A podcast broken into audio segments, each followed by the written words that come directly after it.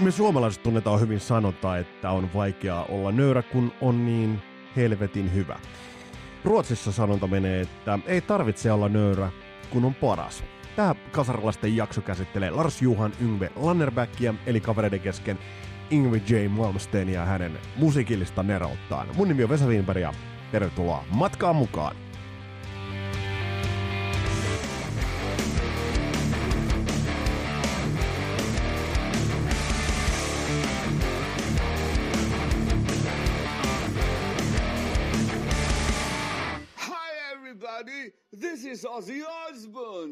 And you're listening Kasarin Lapset. Alibad! Ihanen salkku on pakko antaa virallinen suositus TV-sarjasta. Mä en yleensä mitään sellaisia niin TV-sarjavinkkejä ole hirveästi antanut, mutta nyt on aivan pakko antaa vinkki. Nimittäin Cobra Kai. Loistava spin-off, spin-off vuosikymmenten jälkeen Karate Kidille. Ja mä niin toivon, että se ärsyttävä Ralph Macchion esittämä Daniel de Russo saa vielä patansa tässä sarjassa. Älkää spoilatko, jos tiedätte. Se, minkä tuossa sarjassa on erittäin hyvä, erittäin hyvä, niin on ton sarjan erilaiset soundtrack-viritykset. Ja siihen soi niin kuin loistava musiikki all over, mahtava sarja kaikkinensa. Ja, ja pikkasen tietysti an, täytyy antaa nyt tekstittäjällekin vähän niin kuin sitten nuotteja, että me kasarlapset tiedetään, että Rat-bändin nimi kirjoitetaan aikaa mukaillen sellaisella tyylikkäällä tavalla, että se ei ole rat yhdellä teellä, vaan se on kahdella teellä. Mutta nämä on pikkujuttuja, nämä on ehdottomasti pikkujuttuja nämä mutta yhtä kaikki sellainen loistava lapsekas sarja ja sopivasti hivelee kaikkien meidän kasarilasten lasten mieliä. Mutta hei, nyt on aika mennä itse asian. Sadas jakso lähestyy. Monet teistä ovat arvailleet, että mitä sinne satas jakso on tulossa. Sinne on tulossa vieras, sinne on tulossa yllätysvieras, mutta ei siitä sen enempää. Ja olette muuten laitanut myös palautetta tuosta puhelinlinjan soundin huonoudesta. Se on kieltämättä ollut paska, sitä ruuvataan. Tuottaja Taskinen on konehuoneen puolella ahkeroimassa ja löytää sieltä varmasti meille ratkaisun. Luotan siihen. Mutta hei, tässä jaksossa meillä on paljon käsiteltävää meillä on käsiteltävänä yksi kitaristi, yksi mullistavimmista kitaristeista, jota ei kuitenkaan jostain syystä niin isossa kuvassa mielletä ja laiteta sinne mullistavimpien kitaristien joukkoon. Pohditaan hieman tuotakin, mutta nyt otetaan käsittelyyn Yngvi J. Malmsteen.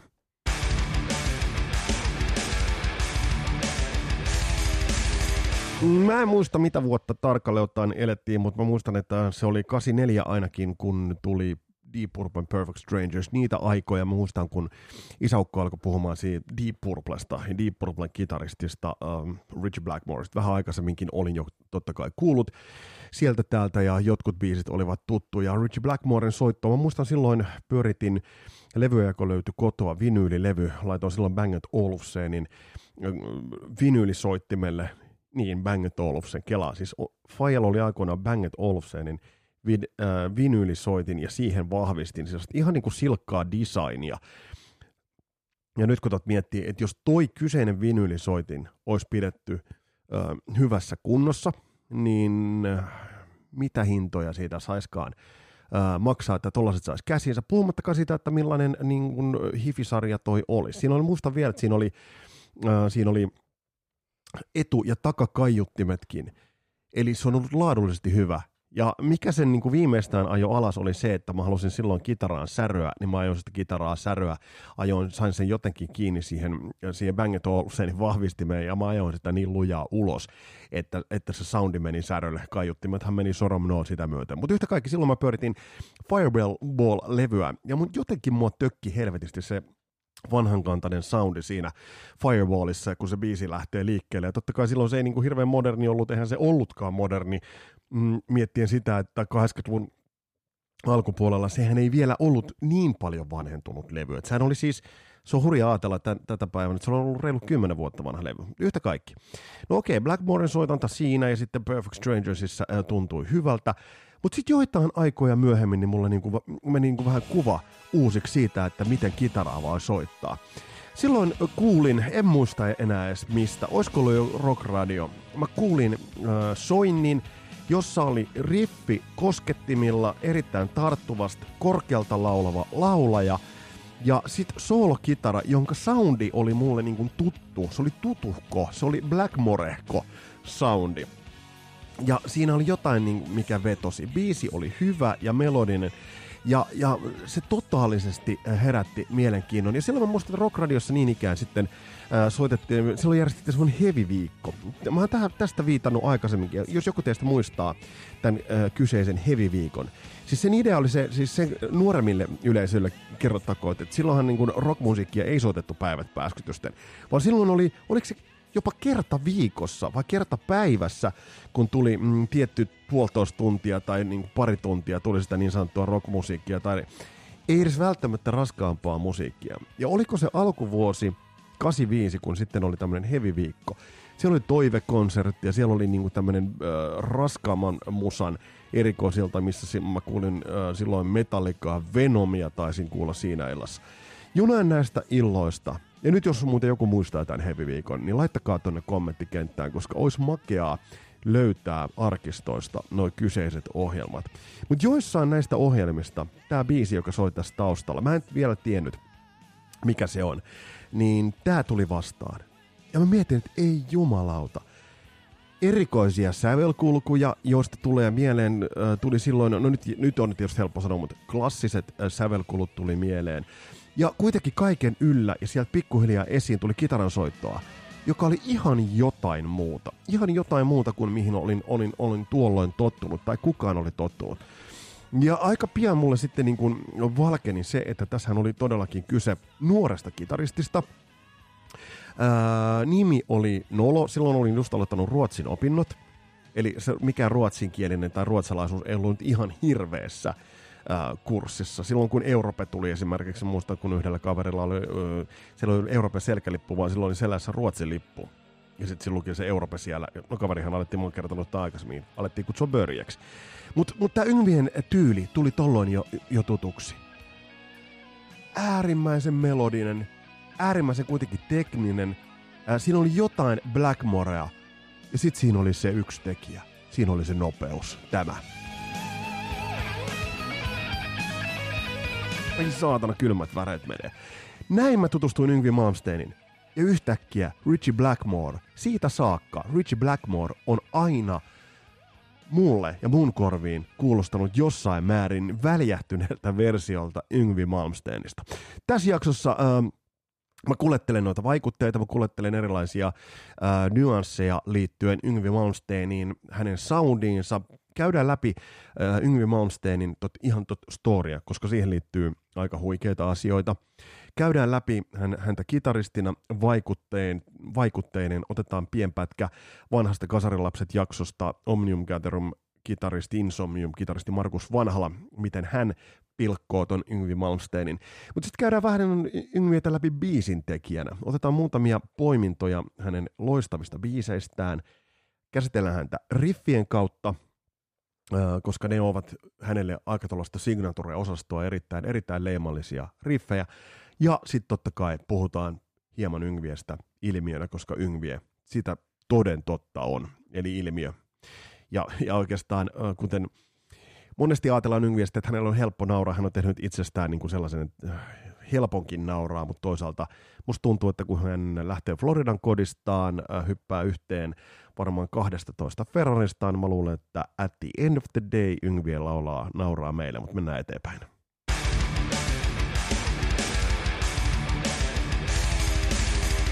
Yngvien tarina on, on siinä mielessä mielenkiintoinen, että, että, että suomalaisen rock kuuluu tarina siitä, että miten tietyt bändit, tietyillä bändeillä on ollut vaikeuksia asettua ulkomaille, asettua pysyvästi asumaan esimerkiksi Englantiin. Jos ajatellaan 70-luvun bändejä, ajatellaan tasavallan presidenttiä Wigwamia, kummallakin oli, oli kaikki edellytykset tehdä sitä uraa ulkomailla, mutta mut he eivät saaneet sitä jalansijaa ulkomaille, koska eivät muuttaneet ulkomaille.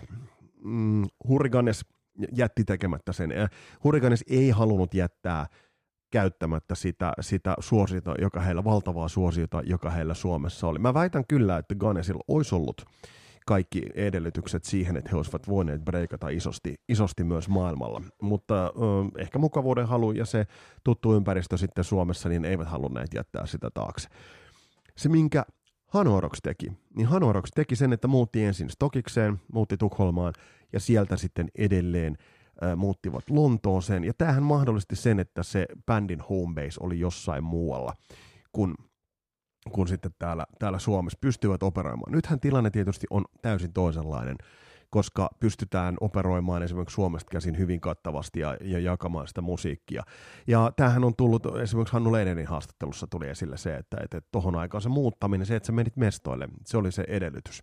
No miten tämä liittyy Yngvien? Tämä liittyy Yngvien sikäli, että aika huikea huikea hyppy oli se, minkä kaveri teki 18-vuotiaana.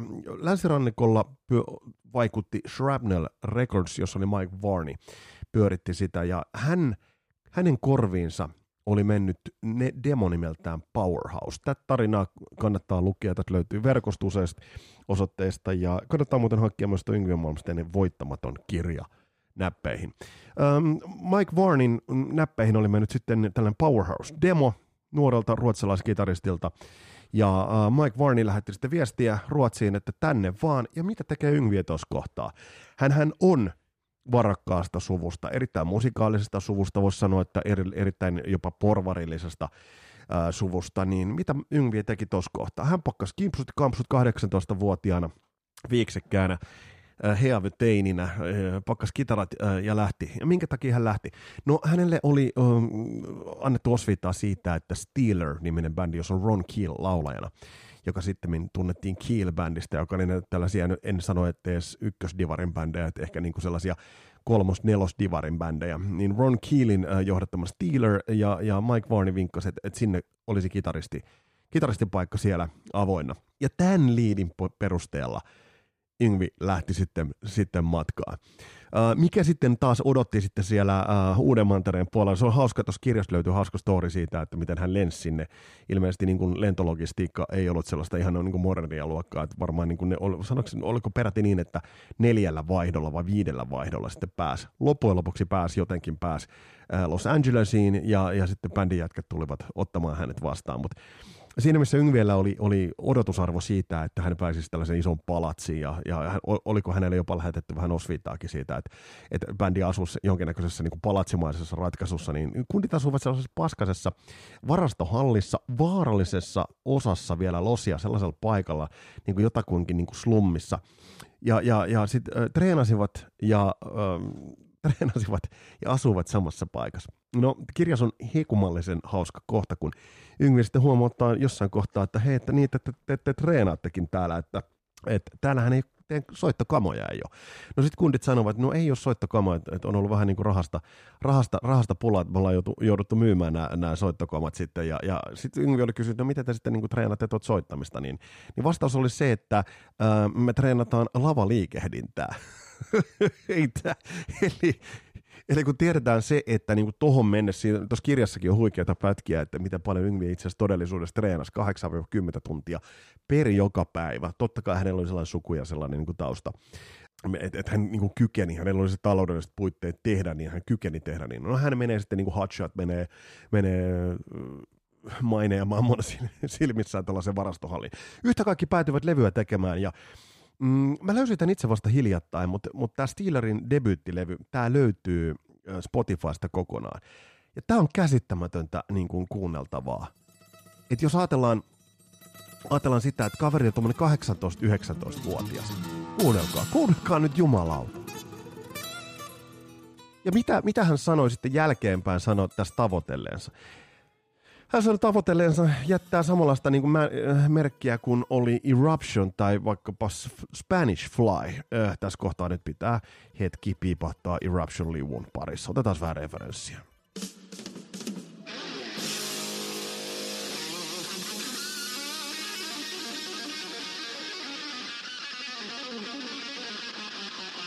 Joo, joo, kyllä. Ja sitten täältä tulee Yngvieltä.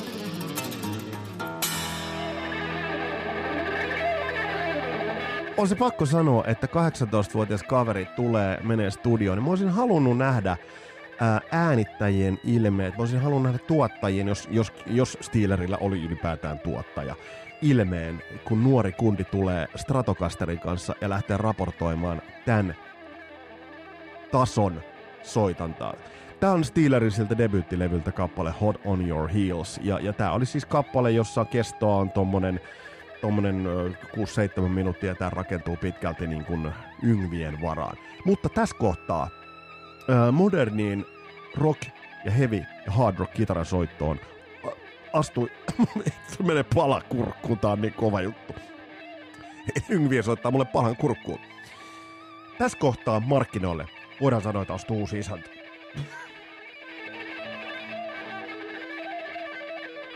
Oikeastaan. Soitte meikäläiselle pölyt kurkkuun. Siis tässä kohtaa markkinoille astu, astu niin kuin oikea isäntä ja, ja bändi alkoi sitten keikkailla, Steeler alkoi keikkailla Yngmien Malmsteen kitaristina. Noihin aikoihin mutta Nynkkä ei aina soittanut välttämättä valkoisella stratolla niin kuin on sitten soittanut. On tässä biisikin itse asiassa, kyllä tämä kelaillaan vähän eteenpäin, että, että mitä täältä tulee. Mutta siis niin tämä on hyvä esimerkki siitä, että millä asenteella tuli. Kelataan vähän tosta. Mistä vähän eteenpäin.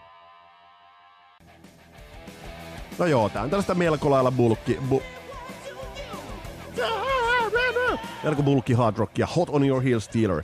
Mutta tuossa kohtaa niin markkinoille astui, astu uusi isäntä, joka tuli dominoimaan täysin tota skeneä. Ja, ja tuosta on hauska tarina löytyy tuosta kirjasta, kun bändi sitten meni keikalle uh, Sunset Stripin yhdestä, oliko Rainbow vai vai, vai Gazaris vai mikä, mikä nyt olikaan se, en, en muista mikä sen klubin nimi oli, niin kunnit katsoivat sitten niin kuin ulos ja katsoivat, että niin kuin siellä kiertää jono kiertää sitä rakennusta. Ja ykkä sitten kysyi, että ketä he ovat tulleet katsomaan, että, että, että, että ketä toi jono on. Niin bändin äijät olivat sanoneet yksi kantaan. Ne on tullut katsomaan tänne sinua. Eli, eli siinä mielessä niin kuin aika, aika kova, kova, kova setti. Eli sanakiiri losissa todella nopeasti, eikä ole mikään ihmekään, koska äh, toi soitanta oli niin poikkeuksellista. Mutta seuraava askel ynkälle olisi vielä totakin isompi.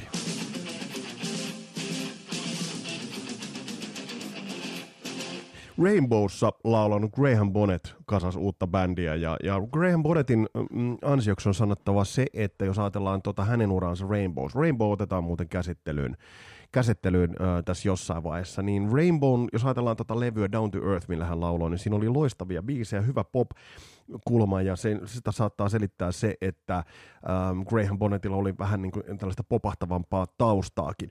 Äh, Graham Bonnettin huomioon tarttui Ynkkä, ja, ja eipä aikaakaan, kun Ynkkä sitten päätyi, päätyi kitaristiksi Alcatraz-nimiseen bändiin, ja tuosta löytyy aivan huikea, huikea taltio, mä sen teille jaonkin tuolla, tuolla ryhmässä, mutta mm, Lost in Hollywood-biisi, joka löytyy Down to Earth-levyltä, niin tosta Yngvien äh, live-veto, niin tos jos katsoo äh, tuota lavapresenssiä, mikä Ynkällä on tohon aikaan ollut, niin onhan siellä kikat ja, ja niin kuin temput ja äh, monet asiat otettu Richie Blackmorelta, mutta ne on jo tossa vaiheessa viety helvetin paljon pidemmälle. Toi vuosi taitaa olla 84, 83, 84, kun toi on äänitetty.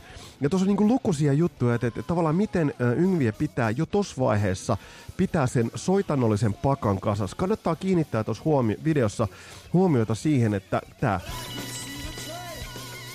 paitsi että hän niinku hoitaa tuon liidipuolen loistavasti, lavapresenssi loistavasti, komppaa äärimmäisen tiukasti. Ja sitten tuossa on niinku hyvä, kun tullaan tähän toka tää siihen katkesi Yngvien kitaransointi. Eli, eli hänen jollain tavalla meni sössimään sillä tavalla, että hän ikään kuin, niin kuin hinkkasi sitä, sitä niin kuin monitoria vastaan, mikä niin kuin näytti äärimmäisen coolilta, mutta sitä ei saa kitaransa toimimaan. Tässä muuten korostuu, hienosti korostuu toi rumpujen, kiippareiden ja laulujen rumpujen merkitys. Eli pitävät on kasassa.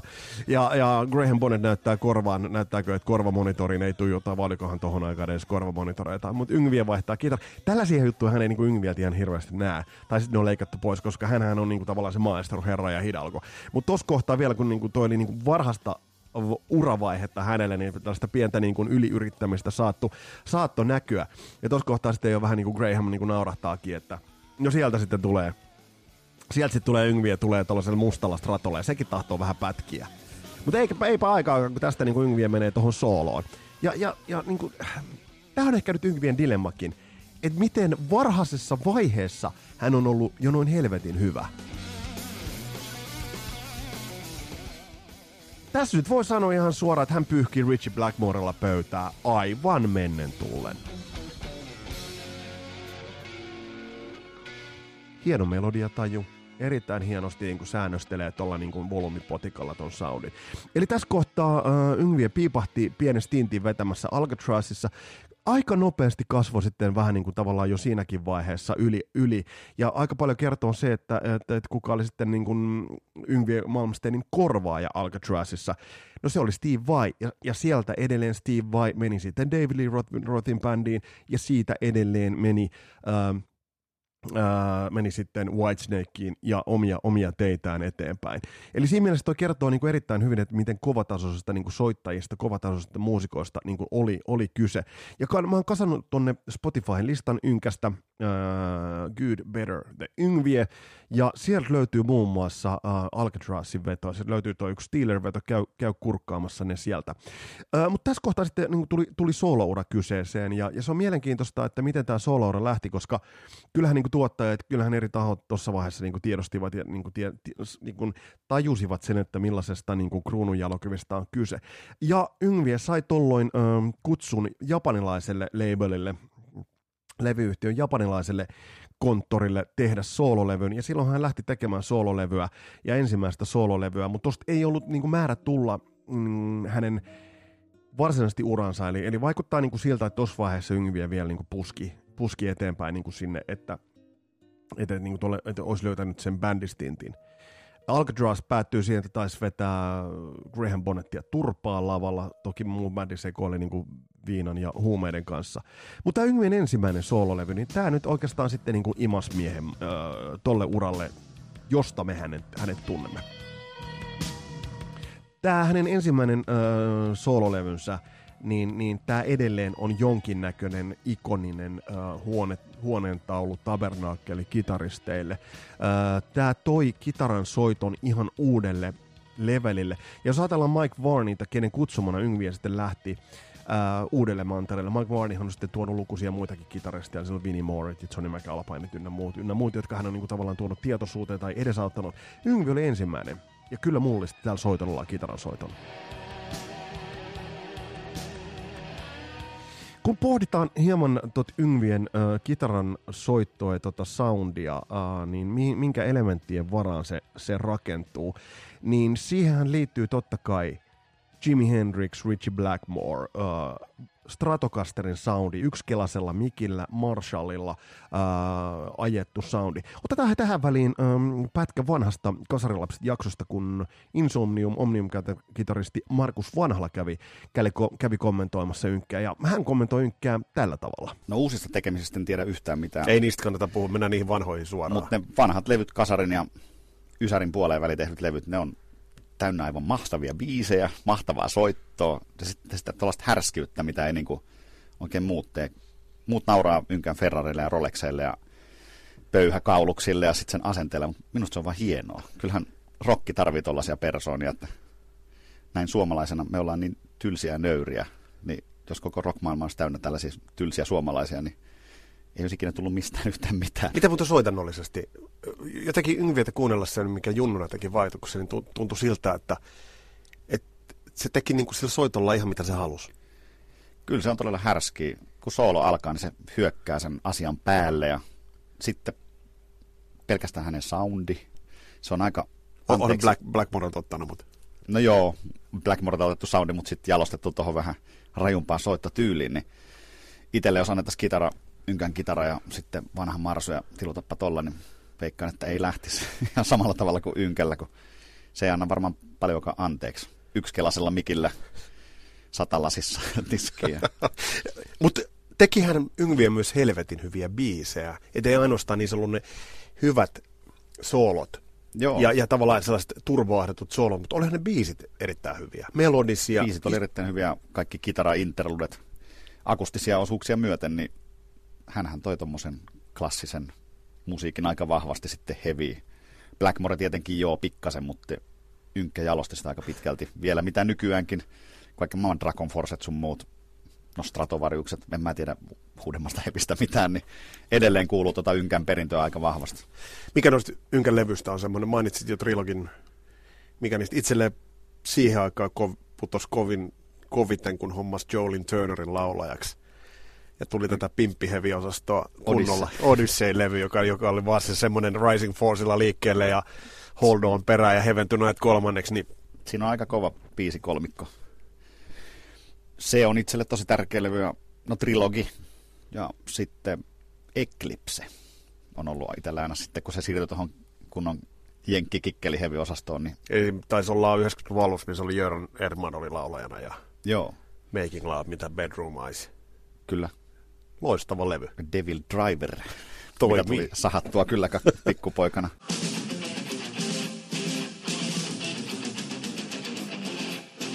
Eli noita tässä Markus Vanhala Yngviä Malmsteenista. Mutta äh, olisi väärin puhua hänestä ainoastaan kitaristina. Olisi, olisi väärä puhua hänestä ainoastaan räikeän, törkeän, röyhkeänä kitaristina, vaan pakko osta, no, nostaa esille myös hänen ihan siekailematonta popkorvaansa. Mehän ollaan Ynkkä nostettu esille sekä riffijaksossa että soolojaksossa, ja sattumoisin se on ollut tuo Rising Force-biisi, joka on silloin tullut esille. Mutta varsinkin, mä en nyt käy tässä levylevyltä läpi, täällä on poimintoja eri levyltä, mutta varsinkin jos otetaan käsittelyyn vuonna 88 ilmestynyt Odyssey-levy, niin, niin siellä lähti jo korostumaan toi äärimmäisen hyvä popkynä, mikä Yngviellä oli, kuten Heaven Tonight. Tämä on sikäli mielenkiintoinen tämä levy, että jos ajatellaan äh, Odyssin levyjä, joka on varmasti kaupallisesti yksi hänen menestyneimpiään, äh, sitä tähdättiin selkeästi niille virallisille kasarilapset markkinoille, eli jenkkimarkkinoille. Sinne otettiin ulkopuolista tuottajaa, ulkopuolisia soittajia ehkä ai, äh, enemmän kuin Yngvien aikaisemmille levyllä, ja laulajaksi totta kai niin ikään Rainbowssa kunnostautunut Jolin Turner – niin tämä on levy, jota Yngvie itse soimaa juuri nimenomaan siitä, että tässä on, ää, ei, hänen visionsa ei toteutunut. Mutta tämä levy, tässä oli kaikki elementit ollakseen niin kuin erittäin iso levy, mutta se mikä Yngvien urassa on mielenkiintoista, että vaikka lavalla hän on, on ollut se herra ja hidalko, niin häntä on kusettaneet ää, parikin kappaletta managereita ja toisaalta aviovaimoja, mutta tämä manageriosasto on ollut varsinkin se, että mikä niin kuin tuntuu hieman käsittämättömältä. Tämä kertsi sen sijaan ei. Mm-mm-mm. Toimii. Niin se on käsittämätöntä, että hänellä on niin iso yhtiö ollut niin takanaan ja, ja tavallaan sieltä ei ole tavallaan pidetty ää, silmällä sen tarkemmin, että millaisia niin ilmatoja hänellä on ollut managerina. Tämä niin kuin, voisi jopa väittää, että just 80-90-luvun taitteessa, jolloin Odyssey-levy oli kuumaa paskaa, niin, niin, niin siinä olisi ollut saumoja. Siinä olisi ollut isomma, isompiakin saumoja, mutta mut toisaalta ää, tässä kohtaa bisnesmielessä välttämättä Yngvien Yngvien tavallaan tämä firma, josta nyt tällä tavalla kutsutaan, niin ei, ei tehnyt fiksuja ratkaisuja, vaikka niin kuin musiikillisesti olisi ollut aineesta. Mutta jos nyt biisitekijänä Yngvietä ajatellaan, niin äh, erittäin, erittäin hienosti yhdistelee modernin popin elementit ja toisaalta sit ta- sitten taas klassisen musiikin elementit. Eli, eli äh, siellä on likipitään sellaisia abbamaisia sävelkulkuja, hyvin ruotsalaisia, esimerkiksi tässä. Jos ajatellaan Eclipse-levyltä löytyvä Judas-biisiä esimerkiksi, niin, niin siinä on klassisen musiikin hyvin leimallisia sävelkulkuja, ää, mutta niihin on yhdistetty hyvällä pop-korvalla, hyvällä sellaisella pop-tajunnalla tehtyjä kertosäkeitä. Ja tämä niinku muodostaa sen oikeastaan sen Yngvien tavan säveltää, joka tekee siitä niin äärimmäisen hienon. Eli se yhdistää popmusiikkia, se yhdistää klassiseen musiikkiin, ja sitten kun siihen tulee vähän sitä abbaa vielä päälle, niin, niin, niin tämä on se sävellyksellinen ää, nerokkuus. Esimerkiksi tämä sävelkulku. Eli hyvin tuolla niin jopa bahmainen niin toi kulku, mikä siellä niin kulkee taustalla koko ajan. Tekee kunnia klassiselle musiikille, mutta tekee sitten myös niin kuin modernille tai semimodernille tähän aikaan, niin, niin semimodernille ruotsalaiselle sävellykselle. Hyvät laulajat ollut aina, kuten tässä, Jörn Edman. Toki se, mihin Yngvien nyt väistämättäkin äh, on syyllistynyt, mut, niin on se, että, että kitara on ollut aika, aika niin kuin is, isossa, isossa roolissa. Äh, tämähän tietysti niin kuin tätä leimaa se, että, että, että tämä on ymmärrettävääkin siinä mielessä, että, että hän on tullut nimenomaan kitarasankari taustalla. Että eihän hän ole mikään niin kuin pop-heppu, joka niin kuin sittemmin on löytänyt nopean tavan soittaa kitaraa, vaan hän nimenomaan on ollut salaman nopea kitaristi, joka on sitten tullut – tullut tavallaan tälle pop-puolelle, ja hyvin on tullutkin. Täällä löytyy useita useita loistavia niin, äh, kertsejä, niin kuin esimerkiksi tämä Teaser. Tässä kuuluu hyvin tämä niin hänen yksikelaisen niin Straton soundi, ja sitten lähtee. Eli kyllä on niinku osannut ton niinku, tavallaan niinku pop-sävellykset, on osannut ton, ton niinku, tavallaan ton, ton niinku rakennuksen niinku erittäin, erittäin hyvin. Ja, ja nyt jos ajatellaan sitä, että onko näissä Yngvien biiseissä melodiat sooloja varten vai soolot melodioita varten, se on tavallaan irrelevanttia niin pohtia sitä, vaan se on kokonaisuus. Sitten se, mikä ähm, nopea aina niin kuin sanotaan, on se, että no, no tavallaan, että no hän vain soittaa nopeasti. Tässä kohtaa kannattaa aina niin kuin katsoa se, että millaisen kokonaisuuden se hänen soolo muodostaa. Eli tavallaan millaisen, mikä on äh, esimerkiksi se, että kun hänellä on tietty kuljetus, mitä hän kuljettaa erittäin nopeasti, äh, niin kuin vie sen, sen soolokuljetuksen, niin mitä hän pitää huolta siitä viimeisestä soinuotista. Niin tästä tullaan esimerkiksi saman asian, jota ollaan niin kuin ihasteltu esimerkiksi niin kuin Viljalti ja Kosolti Adrian Smithin osalta. Toki Adrian Smith ei nyt ole ihan yhtä nopea, äh, mutta kummallakin on se hyvä taipumus pitää huolta niistä nuoteista. Täältä löytyy lukuisia esimerkkejä. Ja, ja kuten se Blackmore on tässä kuljettanut, niin ajatellaan sitä Rainbowta, niin ehkä pikemminkin Odyssey-levyllä oli hienoja hetkiä, toki johtuen Jolin Turneristakin, jolloin tämä niin lähti tässä Ja sitten kun tulee sää, niin se on melodinen sää. Se on erittäin melodinen sää. Tämä on hyvä esimerkki. Faster than the speed of light. Erittäin hyvä. Ja taas klassinen. Ja sitten kun tulee se kertsi, naulataan. Eli, eli tässä niin nä- näkyy se, että on turha puhua ainoastaan hänen, hänen sooloistaan tai hänen äh, siitä, että tämä mikä musta on niin väsyttävin läppä on tämä, että äh, hänen soitossaan ei ole tunnetta. Määritelkää soitossa oleva tunne ja mainitkaa kolme eksemplaaria ja kertokaa miksi Yngvie ei niihin kuulu mikä sinä olet sanomaan, että Yngvien soitossa ei ole tunnetta? Jos ajatellaan nyt nimenomaan noita niin viimeisiä, viimeisiä ää, sointuja, viimeisiä vetoja, että mitä, tavallaan mihin hän ottaa sen soinun ja mihin hän päättää, niin, niin, niin se on hyvin vaikea sanoa, että eikö hänellä mukaan niissä olisi sitä, niin kuin sitä tunnetta. Mutta mennään eteenpäin. Otetaan pikkasen, pikkasen tarkasteluun myös muutamaa Yngvien riffiä.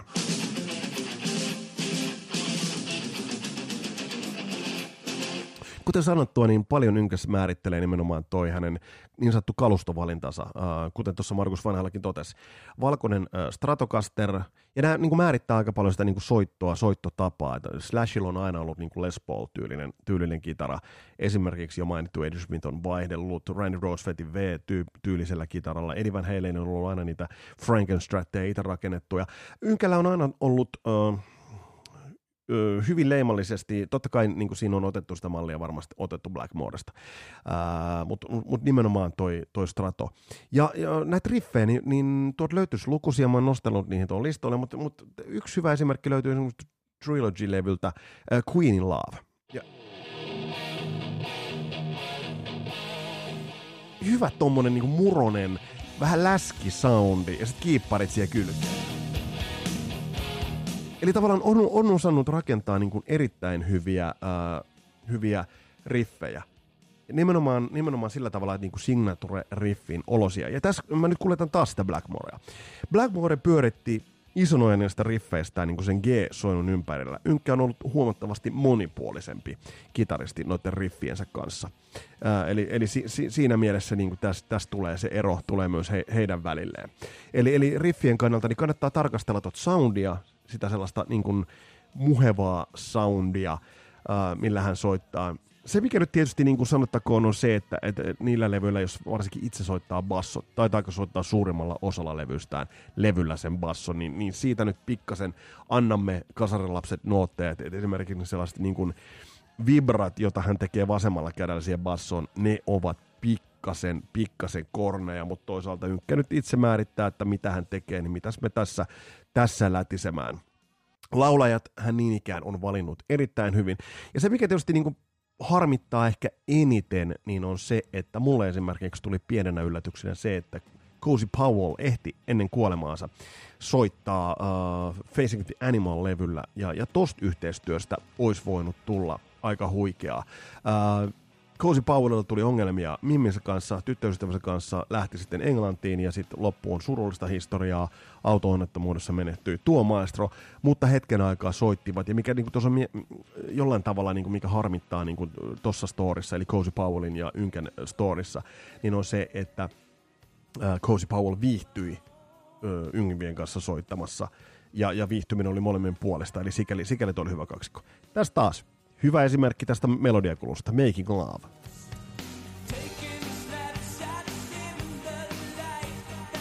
Hienosti toimii, hienosti toimii. Ähm, tässä on nyt avattu vähän tuota Yngvien, Yngvien äh, musiikillista neroutta, vähän sitä kitaran soiton anatomia, mistä hänen soundinsa ra- rakentuu, mutta tarkastellaan vielä vähän sitä, että millainen toi niin Yngvie ilmiö on, on kokonaisuudessaan.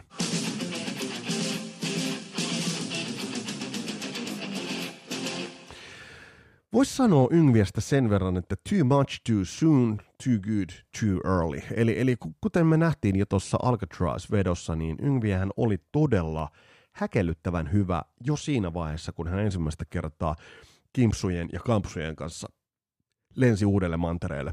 Eli hän oli hyvin valmis hyvin varhain. Ja tämä tietysti niin kuin aiheuttaa sen, että se kehittyminen...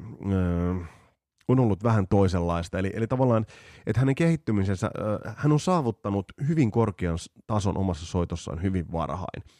Ja, ja tämä aiheuttaa sen, että hän on tavallaan pitänyt sen oman soittonsa hyvin samanlaisena vuosien varrella. Toisaalta, jos se on hyvä, miksi sitä muuttaa, mutta tietysti tossa genressä ää, niin, niin se alkaa pikkuhiljaa pistää korvaa. Jos nyt ajatellaan hänen kultakauden teoksia, niin kyllä ne lähtee sitä hänen ensimmäisestä soloalbumistaan, äh, Eclipsistä muutama levy vielä eteenpäin, äh, mutta mut esimerkiksi viimeiset vuodet ovat ehkä olleet sitten aika, aikamoista tuubaa.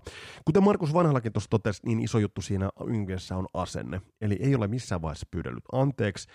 Ähm, ehkä jos ajatellaan näin, että olisi pikkasen ollut enemmän hattukourassa, olisi voinut päätyä vaikka johonkin Whitesnakeen tai olisi voinut päätyä sen ja sen ähm, artistin rinnalle, mutta voitteko te kuvitella sitten taas toisaalta Yngviä Malmsteen ja jonkun David Coverdalein siinä vähän, vähän takaviistossa vetävässä? No en minäkään. Et, et siinä mielessä tämä mm, jossittelu on turhaa isosti hän on asennetta, hän on Ferrareita, hän on Rolexeja. Kirjas on hyvin pätki, johon kertoo, miten hän on rakastanut aina Rolexeja.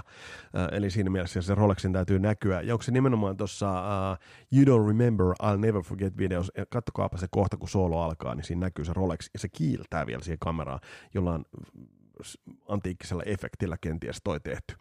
Mutta sitten sit nimenomaan toi, mihin mä jo viittasin vähän tuossa business-puolesta, niin onko vaan ollut vähän jopa reppana?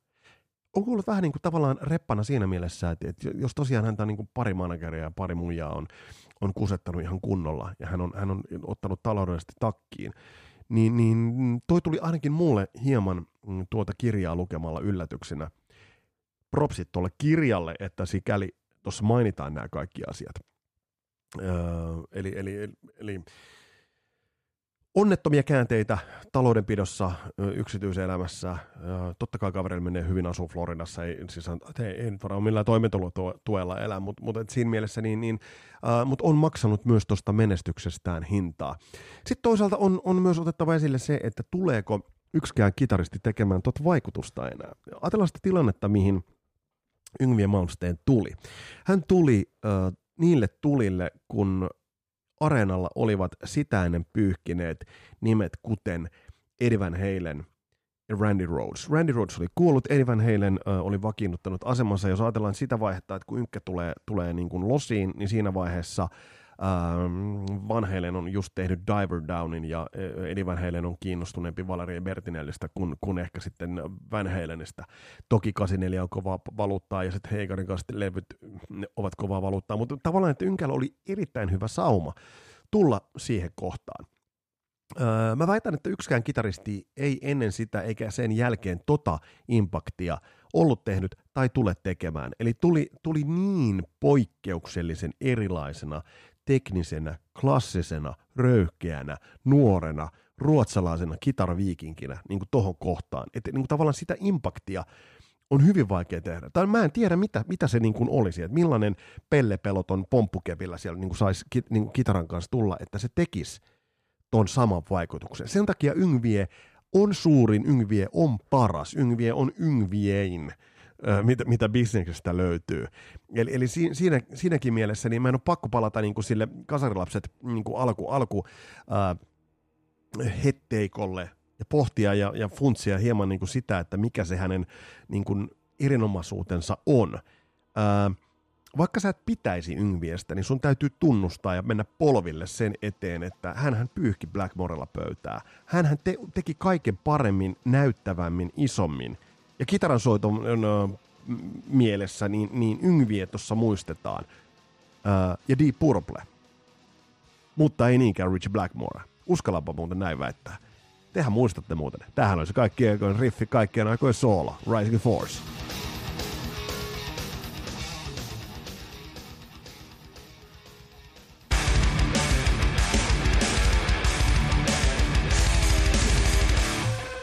Huhhuh, nyt täytyy oikein, oikein vetää hetkeä, henkihetkeä itsekin.